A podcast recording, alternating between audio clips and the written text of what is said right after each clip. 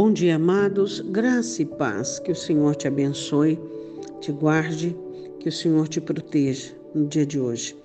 Que você é, não possa, de forma alguma, esquecer-se do tempo que você precisa para buscar a face do Senhor, para ter solitude, para rasgar seu coração na presença de Deus. Não se esqueça que vivemos dias difíceis, dias em que estamos muito perto, não é mesmo? Da volta de Jesus. Então nós precisamos cuidar das nossas almas. Hoje nós vamos ver um texto muito interessante em Deuteronômio que fala sobre a bênção de Moisés. Eu gosto muito desse versículo porque ele fala sobre o amor de Deus, o cuidado de Deus como Pai. Você já parou para pensar como é importante poder dizer Pai? Você sabe quem conseguiu isso? Quem conquistou isso? Jesus Cristo. Isso.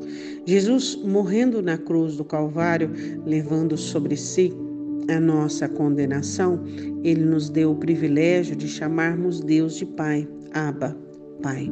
Isso é algo que é um presente de Deus para nós. Em Deuteronômio capítulo 33, versículo de número 3, diz: na verdade, ama os povos. Todos os seus santos estão na sua mão, postos serão no meio, entre os teus pés, e cada um receberá das tuas palavras. Amém? Assim é com os anjos e assim é conosco. É, Deus nos ama.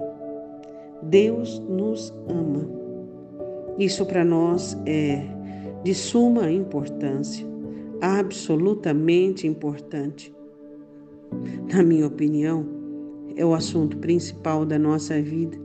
As outras coisas, elas vão se ajeitando, elas vão se adequando. Deus nos ama. E ele diz assim: que nós somos postos no meio, entre os seus pés. Você já é, viu uma figura de um pai assentado e quando o filho se assenta entre os seus joelhos, hã? assentado no chão mesmo, entre os joelhos do pai, para pedir algo, para acalentar-se, para simplesmente olhar para a grandeza. Assim somos nós. Nós nos prostramos diante de Deus e Ele nos coloca entre os seus joelhos para nos acalentar, para nos ouvir, para nos ajudar, para nos entender. Sabe, eu e você gostaríamos de ter apenas coisas boas dentro do nosso coração, né? Nós gostaríamos de sermos bons por completo. Não gostamos das coisas ruins que existem dentro de nós. Eu e você. O que fazemos?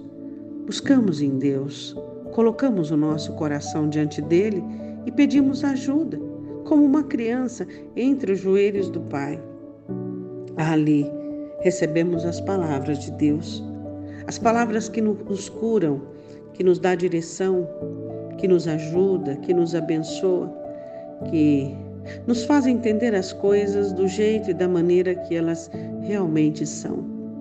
Quem sabe você viveu, vive ou viverá dias infeccionados, que as suas emoções e que os seus sentimentos estão tão cansados de tanta assolação ressentimentos repetitivos, como indignação, cansaço, falta de estímulo, falta uh, de esperança. Deixa Deus te colocar entre os seus joelhos para que você receba a palavra dele.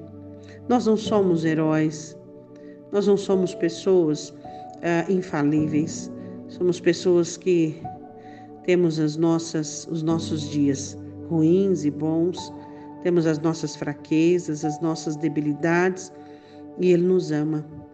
E tudo o que Ele quer é que essas fraquezas não se tornem pecado. E tudo o que Ele quer é que o nosso cansaço não se torne desânimo e prostração. Oremos, Pai. Eu te peço por todo aquele que está cansado, desmotivado, aquele, ó Deus, que foi golpeado por uma palavra humana, por uma atitude de quem ama, por algo que esperava, mas o contrário o encontrou.